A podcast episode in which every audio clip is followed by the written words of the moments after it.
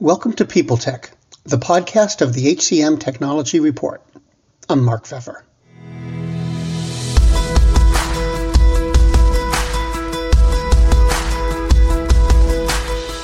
My guest today is Andy Dovkin, the Chief Growth Officer at Creatio.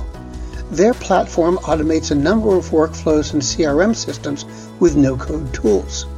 We're going to talk about no code and why you should care about it, how Creatio goes about its work, and more on this edition of People Tech.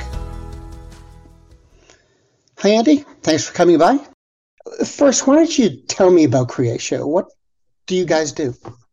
So, Creatio is a global vendor of one platform to automate workflows in CRM with no code and a maximum degree of freedom.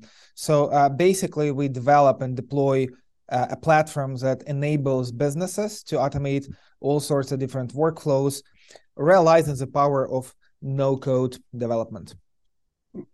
And when you think about the the whole platform, do you think first about the the end result that your your customers get, or do you think about the no code?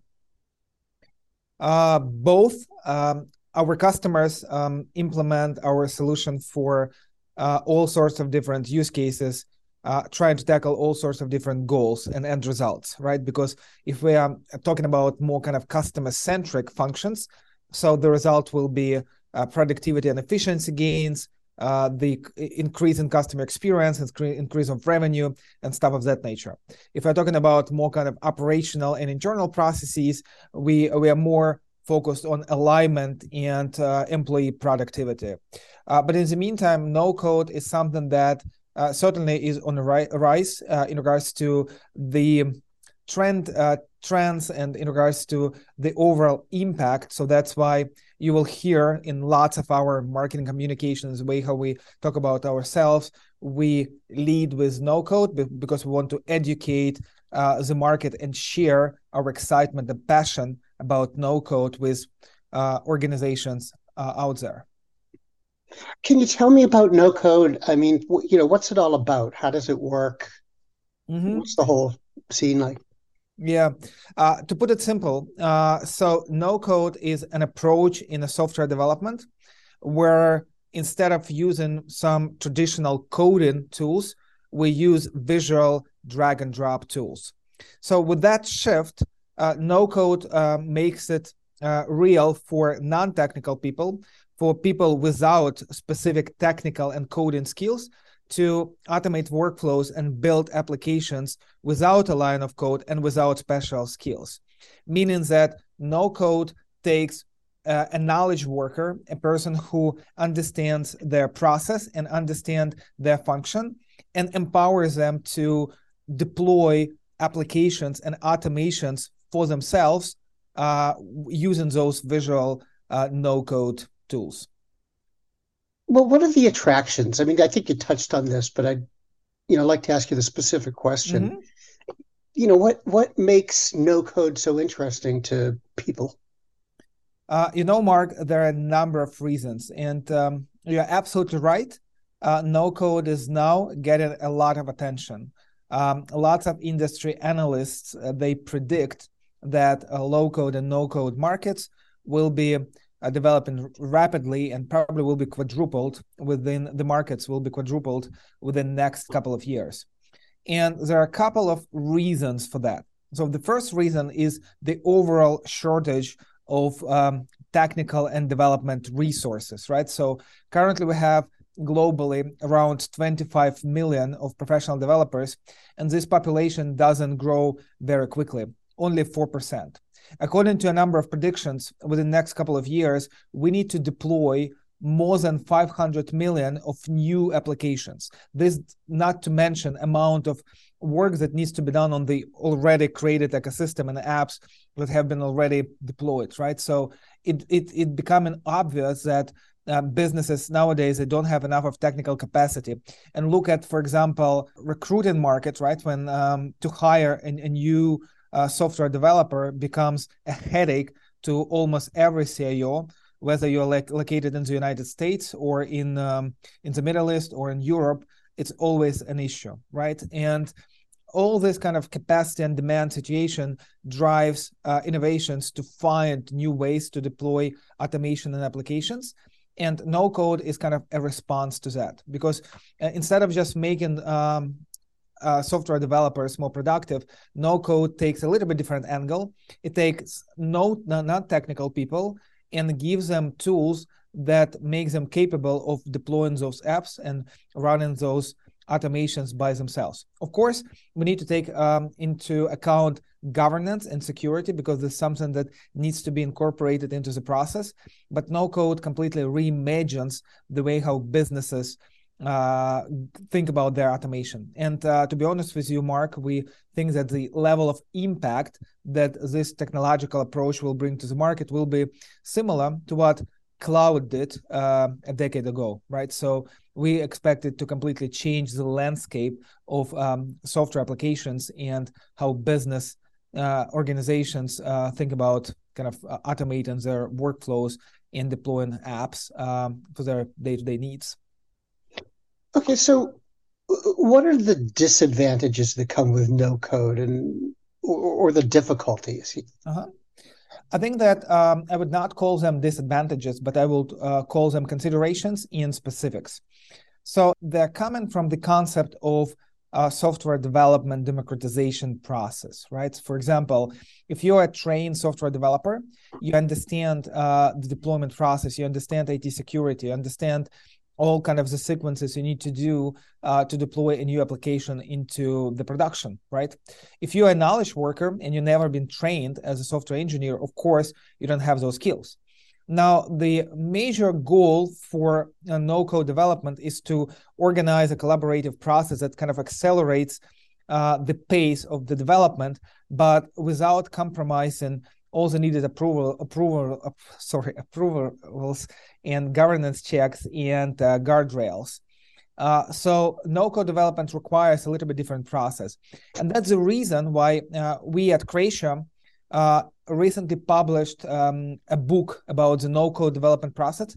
It's called um, uh, the no code playbook. It's available on amazon also available on our website. And um, the no code playbook is end-to-end guide, which is vendor agnostic, not necessarily focused only on our technology, but it's vendor agnostic guide that uh, explains uh, this A to Z process, how to deploy apps with no code, but also uh, taking into account all the needed governance frameworks and security checks to make sure that you kind of gives us access to a wider population of people, but you're not compromising your security and all the needed checks and balances that you need to have in place.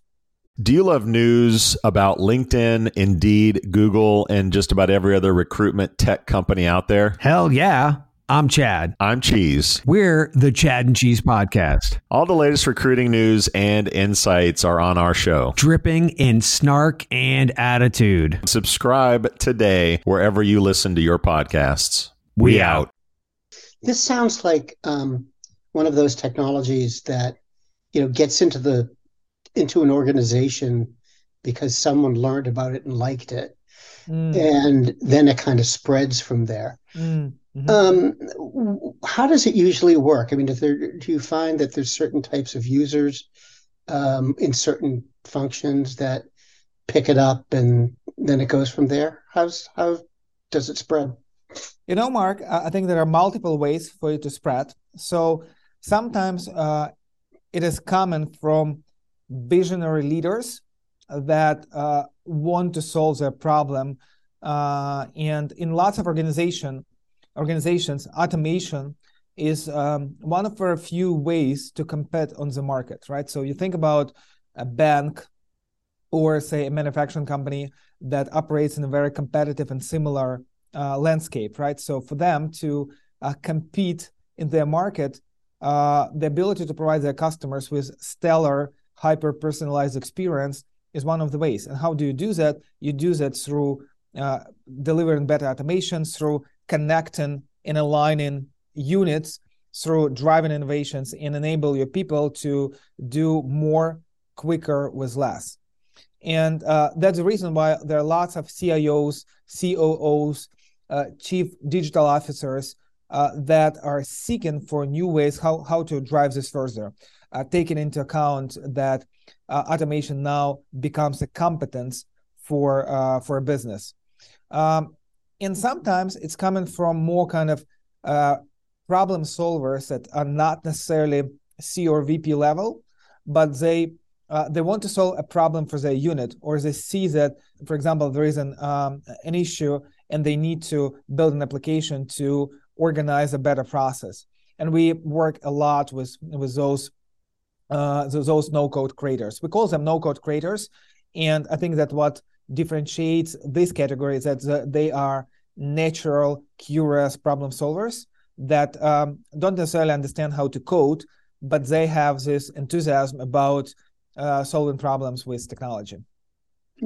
Now, have HR departments or talent acquisition uh, groups have they been using no code? Absolutely, I think that HR is uh, quite a popular user of uh, no code solutions, right? Because uh, different organizations would have very different processes and um, packaged applications would not necessarily work uh, for them um, it, because like a cookie cutter approach would not satisfy their needs. So they have this kind of demand for uh, lots of customization and uniqueness that needs to be incorporated in those applications.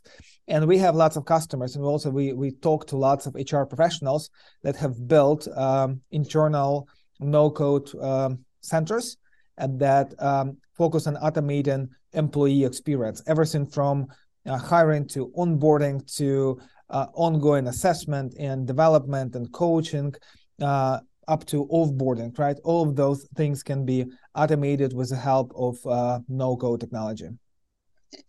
So, stepping back a minute, um, if you look at the whole market, what what's the market like for no-code? Is it growing a you know dramatically? Is it just sort of slowly and steadily growing, or it's know, growing dramatically. It's growing dramatically. It's going a little bit nuts in regards to uh, the the landscape. So I believe that uh, the most recent assessment said that there are about 500 vendors already in the no code space, and all the analysts expect this market to kind of grow very quickly, and it hasn't been matured yet.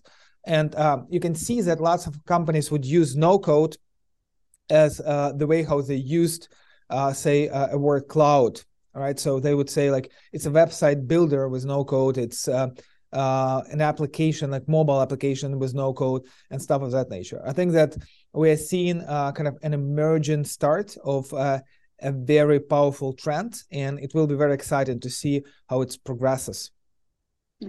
And where do you think it's eventually going to go? You know see this kind of taking over software development functions or IT functions or anything like that?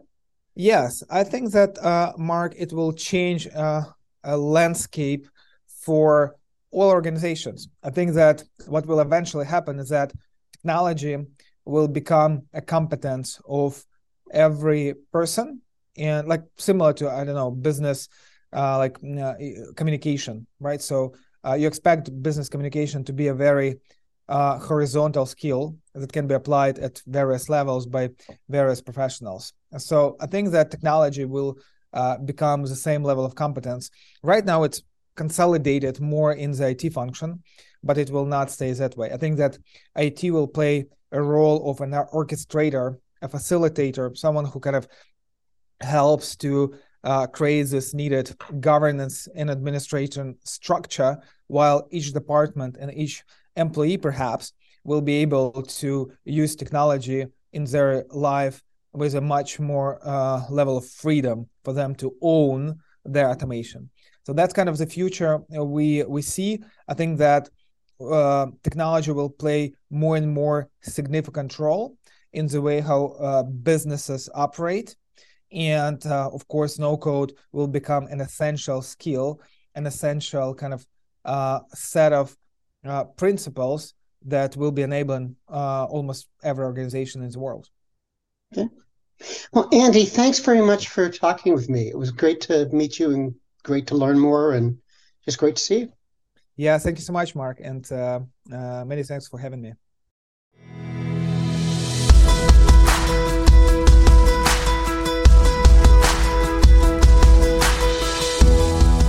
My guest today has been Andy Dovkin, the Chief Growth Officer at Creatio. And this has been People Tech, the podcast of the HCM Technology Report. We're a publication of Recruiting Daily. We're also a part of Evergreen Podcasts. To see all of their programs, visit www.evergreenpodcasts.com. And to keep up with HR technology, visit the HCM Technology Report every day. We're the most trusted source of news in the HR tech industry. Find us at www.hcmtechnologyreport.com. I'm Mark Feffer.